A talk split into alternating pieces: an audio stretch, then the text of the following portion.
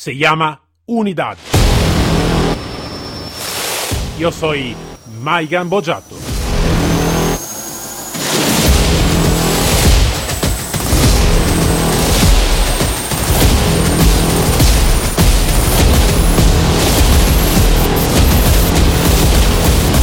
Unidad K9.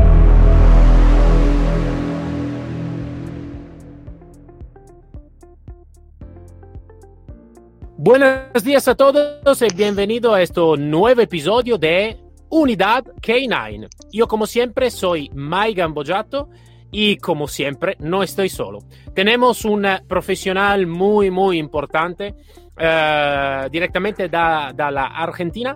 Hablamos con Mario Rosillo, experto y doctor en odorología forense. Entonces, antes de todo, Mario, buenos días. Buenos días, eh, ¿cómo estamos? Muy, muy amable con toda la audiencia. Todo bien y espero que uh, este episodio estará muy bien escuchado porque hablamos de algo de muy interesante. Hablamos de odorología forense, pero antes de todo, Mario, cuenta un poquito la tu historia profesional. Entonces, uh, cuéntame un poquito la tu historia. Bueno, eh, el tema de la parte de, de trabajo con perro se inicia cuando yo comencé a trabajar en la policía de Corrientes Argentina y, eh, y, después me fui especializando, eh, visitando algunos países, haciendo estudios de ciencia y, eh, y, arranca el tema, por ejemplo, el trabajo con la odorología del año 2003. Por supuesto que otra parte de detecciones han comenzado antes.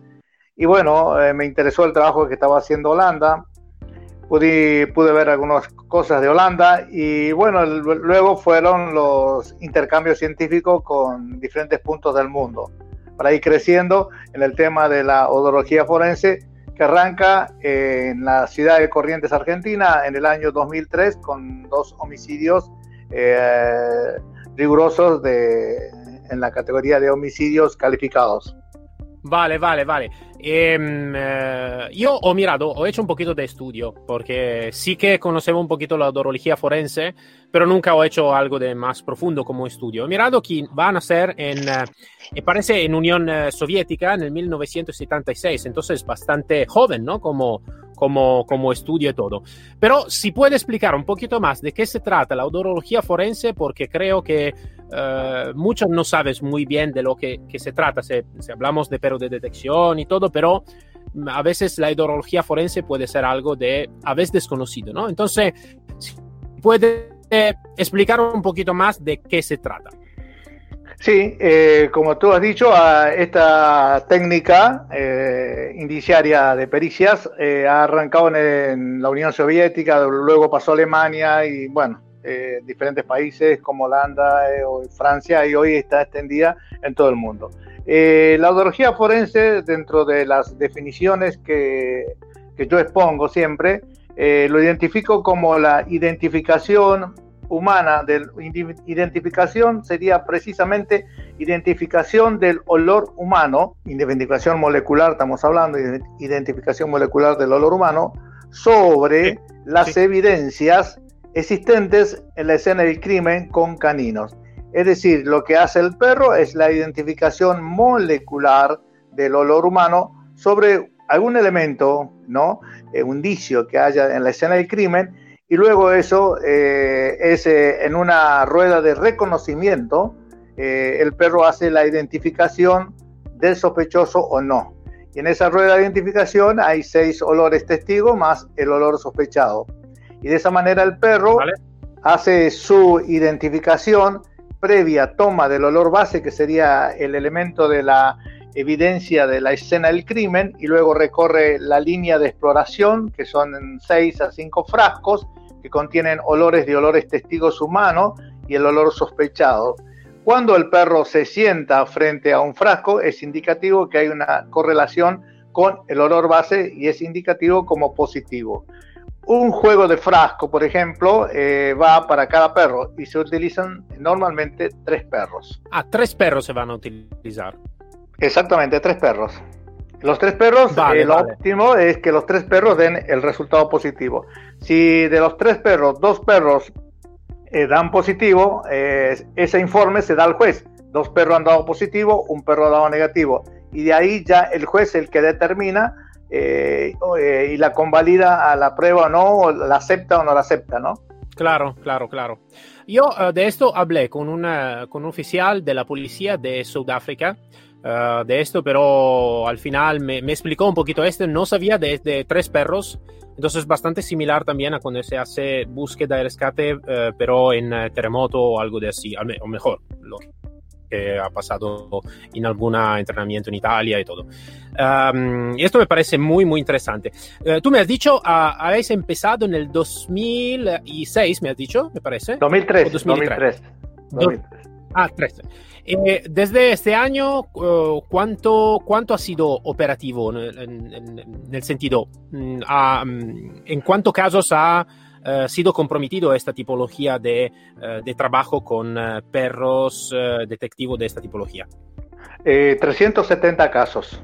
Esos 370 casos, eh, digamos, no Ay, son mucho. más, sí, no son mucho más porque en realidad se estaba trabajando con dos o tres provincias, ahora recién se están sumando más provincias en Argentina, por eso la cantidad de casos no son muchos, ¿no?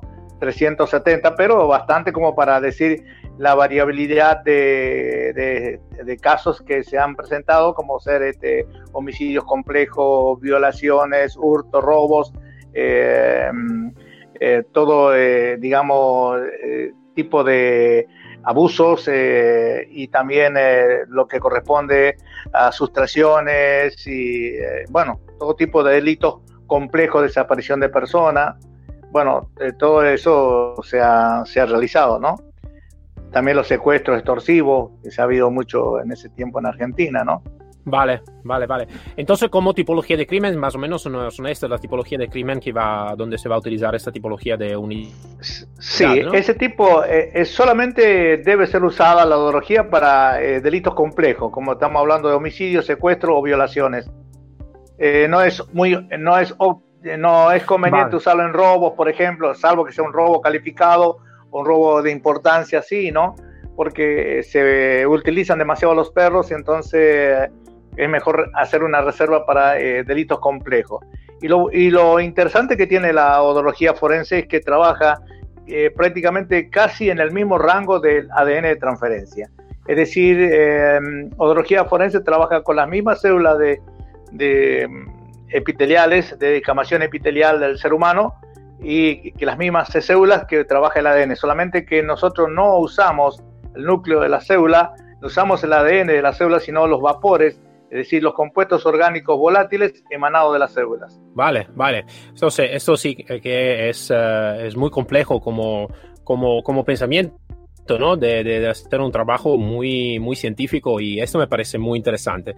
Uh, antes me hablaste un poquito, pero um, me gustaría de preguntarlo otra vez uh, porque es algo que me pidieron una, una vez cuando hablé de esto. Uh, hablé con una con un uh, mi amigo en Italia que está responsable de la policía científica de, Roma y, um, y, me preguntó a alguien solo que, claro, yo no estaba totalmente eh, en conocimiento de esta tipología de esto, de esto, de esto campo, entonces no he tenido mucha, mucha contesta. Uh, por lo que, um, que es la contaminación en la escena del crimen. Um, ¿Qué me puede decir? Entonces, cuando llega la unidad, ¿no? Para, para hacer la, su búsqueda y todo. Uh, ¿cómo, ¿Cómo va relacionándose con uh, una escena del crimen que puede ya ser tener movimiento, movimiento de otra gente, movimiento de, de, otras personas que están trabajando en esto y todo? Entonces, ¿cómo se va a relacionar uh, en la escena del crimen? La orología eh, trabaja eh, conjuntamente con policía científica o criminalística, como se llama también acá en Argentina, eh, en un eh, equipo interdisciplinario. Ah, todos entramos a la escena del crimen y en los diferentes tiempos que indica el protocolo y datiloscopía se encarga de lo que son el levantamiento de las muestras de datiloscopía. ADN también hace su trabajo y odología, por otra parte, su trabajo. En un equipo interdisciplinario donde participa la odorología, eh, entre la misma gente del equipo indica y se preguntan, ¿esto sirve para, te sirve para odología? Sí, me sirve, ok, lo tomo como evidencia.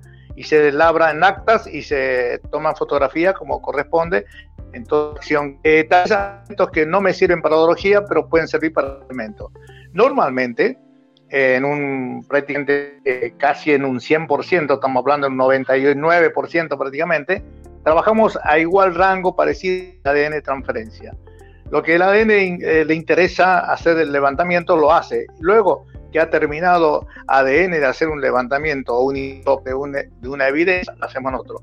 Y si la evidencia se, se transporta al laboratorio para que ADN pueda hacer su examen, eh, solicitamos a ADN que nos dé una pequeña parte de eso para hacer el propio levantamiento. Si hay coincidencia, por ejemplo, entre el levantamiento del ADN de transferencia y la odología.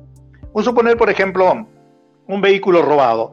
ADN va a hacer la tomada de muestras de hisopado del volante. Una vez que ha terminado el proceso de levantamiento a través del hisopado del ADN, entra odología. Y odología usa la técnica también, la misma técnica de hisopado que usa este ADN, pero lo hacen seco porque si lo ponemos en solución fisiológica, los hisopados cuando se guardan el tiempo entran en bacterias de putrefacción. Entonces los guardamos secos al hisopado. Y luego de hacer el hisopado se usan las gasas esterilizadas para aumentar más de células epiteliales. Eso es un, ejemplo. Vale, vale, vale. Y hablando un poquito más sobre el perro directamente, ¿no? Entonces, eh, hablando un poquito del entrenamiento. Uh, nella tipología de entrenamiento es, uh, yo creo que, creo, pero es mi pensamiento, después necesita que díselo tú.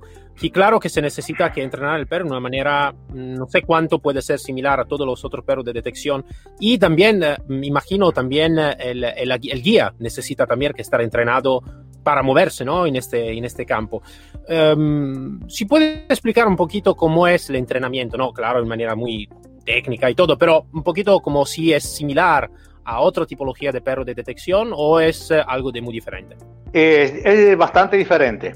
Eh, por ejemplo, en principio, el entrenador, como lo dice la autora Chum de Holanda, eh, debe tener uh, como base, como mínima, cinco años eh, de trabajo con perros para poder trabajar en, en perros de odología forense. Luego, el, el cachorro debe ser seleccionado, debe ser equilibrado emocionalmente y arranca, puede arrancar recién su entrenamiento entre los 8 y 9 meses.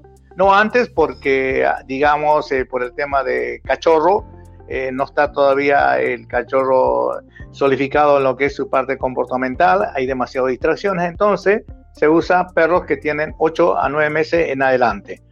Eh, el entrenamiento consiste en ir trabajando con memorias de corto plazo y lo que yo llamo registro sensorial odoroico, que es un término nuevo, ¿no? Es, es, parte de, yo, nuevo el, termo, el término, que ya ha sido aceptado, lo puse a ese término porque se hablaba de registro sensorial ecoico del oído y coico de la vista, pero no había nada del olfato. Este registro sensorial le permite al perro identificar en la rueda de reconocimiento eh, en cada frasco que van saliendo los compuestos volátiles eh, de, cada frasco, puede reconocer cuál es el que corresponde a, la sospecha del delito. Eh, los perros para su preparación trabajan con esa memoria todo el tiempo es memoria de corto plazo, diferente a la memoria de largo plazo que usa el perro detector de explosivos, de narcóticos, etcétera. Sí, sí, claro, eh, por este me estaba, estaba pensando eh, directamente este, ¿no? De la, de la tipología de memoria olorosa, ¿no? De corto o largo plazo. Eh, entonces me estaría muy interesante eso. Entonces me has dicho para, para, para estar o tener una, una, unidad de esta tipología necesita que estar cinco años en perro de detección de otra tipología, me has dicho, ¿no? Claro, el que tiene el guía tiene que tener una experiencia porque puede encontrarse el, mismo guía a querer formar el perro y no tiene experiencia con diferente el mismo guía de frustraciones de que el perro a veces entra en una etapa de meseta donde el perro funcionaba bien a su comienzo, pero entró en una meseta que en esa meseta de acuerdo al protocolo de entrenamiento tiene que volver para atrás, ¿no? Esa meseta puede ser debido al, problema del perro, problemas del guía o problemas de las muestras de trabajo que se están haciendo para el entrenamiento. Una, una, cosa me, que quiero de preguntarte más como Mario, ¿no? Eh, como, como persona y profesional. Eh, yo sí. creo también que eh, creando toda esta tipología de, de, trabajo y todo, ha sido un gran éxito, un gran logro todo lo que está haciendo. Todavía creo que tú has tenido algunas calamidades, ¿no? Si queremos decirle de esta manera, para relacionarte también a veces con, con la parte más de, de la ley, si queremos decirle de esta manera. Entonces, ¿qué, qué, qué dificultad encontraste cuando, cuando llegaste con esta tipología de entrenamiento, entonces con, con esta tipología de, de, de, de, perro, entre comillas, de detección? ¿Encontraste alguna dificultad, alguna resistencia desde parte de la administración o lo que sea? Sí, muy buena pregunta. Eh, realmente siempre he encontrado resistencia, ya sea de la parte judicial o a veces partes gubernamentales a veces en los mismos equipos caninos un poco de falta de credibilidad porque no la conocen a la técnica, pero en realidad he sorteado todos esos inconvenientes, gracias a Dios al día de la fecha, eh, imponiendo eh, lo científico. Cuando en este momento, cuando yo voy a un juicio oral en Argentina y a defender la pericia, lo que sea, siempre pido que haya biólogos, veterinarios, médicos, científicos, que alguien pueda decir lo que yo digo no es así. Que esté presente y escuche. Normalmente lo suelen llevar. Entonces, cuando hablo y hablo de fundamentos científicos, nadie puede decir nada en absoluto. Nadie puede decir absolutamente nada de que de las células de camación epitelial, que son células muertas, que elimina nuestro epitelio de la piel, hay compuestos volátiles que emanan de ahí. Nadie puede decir que no porque está en la ciencia. Nadie puede decir que hoy en día de que las neuronas receptores del olfato en el perro se reproducen cada 30 días, en el ser humano un poquito más, nadie más porque ya está escrito. Y eso, eh, entre otras cuestiones que eh, trabajaron este, premios Nobel como la doctora Linda Bach, al descubrir los receptores olfatorios, ¿no? Entonces, ante la ciencia, ante la ciencia, no se puede discutir esos aspectos. Hoy, como por ejemplo hablaba en una conferencia para Perú, eh, que mucha gente confunde las partículas y dice el perro detecta partículas, tantas partículas, o eh, la persona que ha caminado ha eliminado tantas partículas. Desde el vamos, eh, esa persona está hablando incorrectamente porque la partícula no emite ningún olor. La partícula en el medio en que nosotros vivimos es insignificante. Si hablamos de molécula, por eso cuando tú me pediste la definición de ología dije identificación molecular del olor humano, no de partículas, porque la, la molécula, eh, la compuesta por átomo, es el verdadero eh, elemento que emana vapores y compuestos que puede detectar el perro, y no la partícula. Es un ejemplo, por ejemplo. Claro, claro, claro. Y eh, sobre las unidades, ¿no? Entonces, mm, yo ejemplo, cuando trabajé también en Estados Unidos y todos, una cosa que me, me, me, gustó en, en, lo específico y que todas las, unidades cuando hacen entrenamiento necesitan que redigir una, una mm, como, como una relación cada día, cada entrenamiento, porque en el juzgado uh, el juez sí que va a mirar si este perro está entrenado, cómo ha sido entrenado, eh, dónde ha sido entrenado, qué tipología ha hecho todo. La mi pregunta también es esta, ¿no? Si en Argentina en general y en particular con esta tipología de perro, las unidades necesitan que en el entrenamiento redigir cada día o cada entrenamiento que hace una relación, relación de tipología ha hecho de entrenamiento, cómo lo ha hecho, en qué horario, en tener como un registro, un histórico del entrenamiento y si esto tiene parte también en el juzgado. Eh, sí, eso es importante. Cuando se trabaja con odología forense hay un registro permanente de toda la tarea que se hace. Se registra y se filma.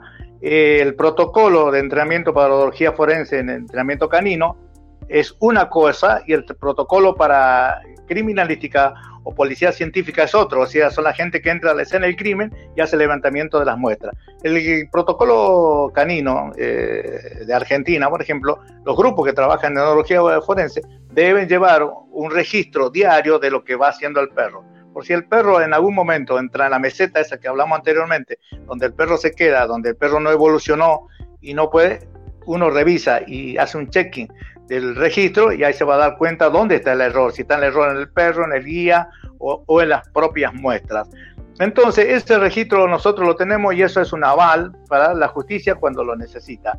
Normalmente, eh, para eh, que la justicia pueda comprender, pueda comprender cualquier justicia, no solo de Argentina, eh, sino de cualquier país del mundo, es bueno hacer una demostración a esa justicia con perros. Entonces, cuando uno demuestra, es, como es parte de la ciencia, demostrar es parte de la ciencia, de lo que yo digo, esto lo hace, y cuando se puede demostrar que un perro puede hacer la identificación de un elemento ahí en presencia de los jueces o, del Poder Judicial, es nosotros le da credibilidad. Y cuando eso se puede replicar y se puede repetir, ya estamos hablando en el camino de la ciencia experimental. Claro, claro. Y hasta ahora, ¿cuántos países están esta tipología de unidades? Y bastantes países, ¿no? Eh, hablando de todos los países del este de Europa, este, Rusia, por supuesto, y todo lo, que está rodea, Estados Unidos, este, eh, bueno, eh, en América Latina, en algunos países ya se está procurando implementar en América Latina el país que está avanzado en esto es Argentina y también Cuba. Eh, Cuba, que hace mucho tiempo ha, trabajado sobre este punto, ellos tienen su forma de, trabajar, su protocolo, Argentina tiene otro, y, eh, y, también estamos en mucha conexión con la doctora este, Paola Prada de la Universidad de Texas, que trabaja en este tema, y, estamos en una, hacer una, un protocolo universal eh, donde poner todos los puntos de, cada países que están trabajando con sus expertos y calculamos que son entre seis países fuertes lo que estaríamos eh, conformando ese protocolo universal de odología para que justamente tenga su, su fuerza científica Muy bien. Y también el, el, reconocimiento de la justicia. Cuando se tiene un aval científico, la justicia lo tiene que reconocer como prueba inclusive, claro. porque estamos hablando al mismo nivel que el ADN. Yo he tenido casos en Argentina donde el ADN no le dio y le dio la odología y a veces este, por diferentes causas. A veces la datiloscopía no puede entrar en algunas evidencias de la escena del crimen porque no, no, no se puede marcar porque es madera, porque tiene efecto. A veces la, el ADN no puede entrar cuando una muestra ha estado en, en, en la tierra, no la toman pero la odología sí la toma porque nosotros no usamos de la célula de camación el ADN ni usamos el núcleo. A veces el ADN se dispersa, ¿no? Entonces el ADN ellos lo pueden recolectar de esa manera, pero a veces no. Entonces nosotros sí nos sirve porque son el perro usa los vapores, los compuestos orgánicos volátiles. Ese sería el término. Claro. Uh, me parece increíblemente interesante. una cosa más sobre el perro. Um, en esta tipología de trabajo está un perro de elección, uh, una tipología de perro de elección uh, específica, um, como ejemplo Pastor Belgian Malinois o algo, o no está una, una, una, elección. Entonces, ¿cómo es sobre este tema? Eh, se trata de buscar un perro equilibrado emocionalmente, eso es fundamental, ¿no? Eh, que dentro de los ocho meses se hace la selección. Si fuera el caso de un pastor malinois, puede funcionar bien mientras esté equilibrado, ¿no? ¿No? Eh, con el impulso, eh, ya que es un perro de impulso ya naciente, ¿no?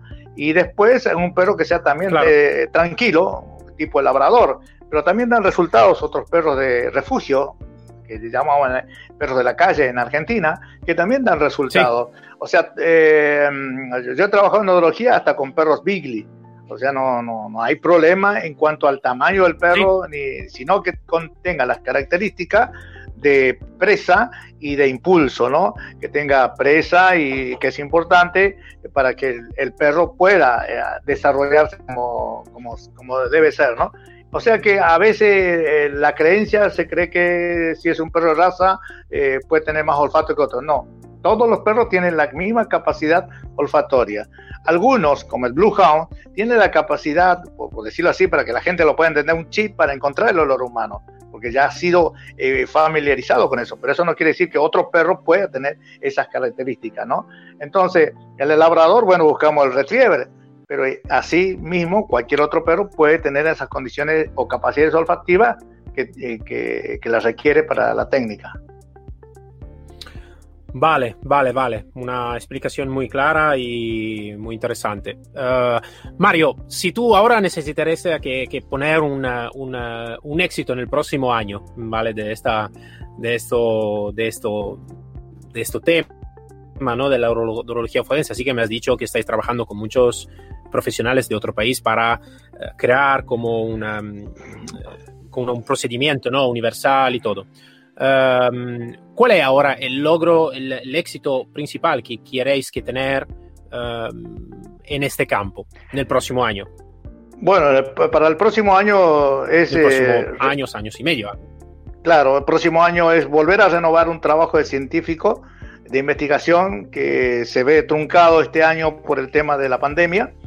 Y en ese claro, es un trabajo muy interesante, ya que, por ejemplo, el ADN de transferencia en los delitos, cuando, se, cuando va la, el personal de científica, el equipo de científicos que trabaja en ADN, normalmente no levanta eh, del sustrato silla o del asiento de un automóvil elementos para ADN porque no lo encuentra. En tanto que paradoxía, el levantamiento de muestras de una silla o de un o de una butaca de un automóvil es altamente positivo. En, 100% positivo da en la mayoría de los casos en, en que se ha hecho con odología forense. A diferencia que en el ADN de transferencia no lo puede hacer. Entonces, entonces ese punto de investigación está si hay eh, residuos de, o descamaciones de células, pues el vapor que mantiene no lo sabemos todavía.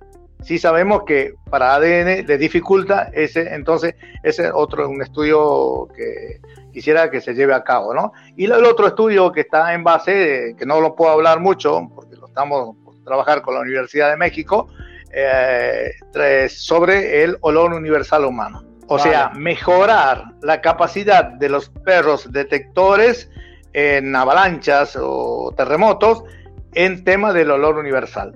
Y que no puedo vale. explayarme mucho en esa época, es un trabajo de investigación que lo estamos haciendo, por eso. No, no te preocupes.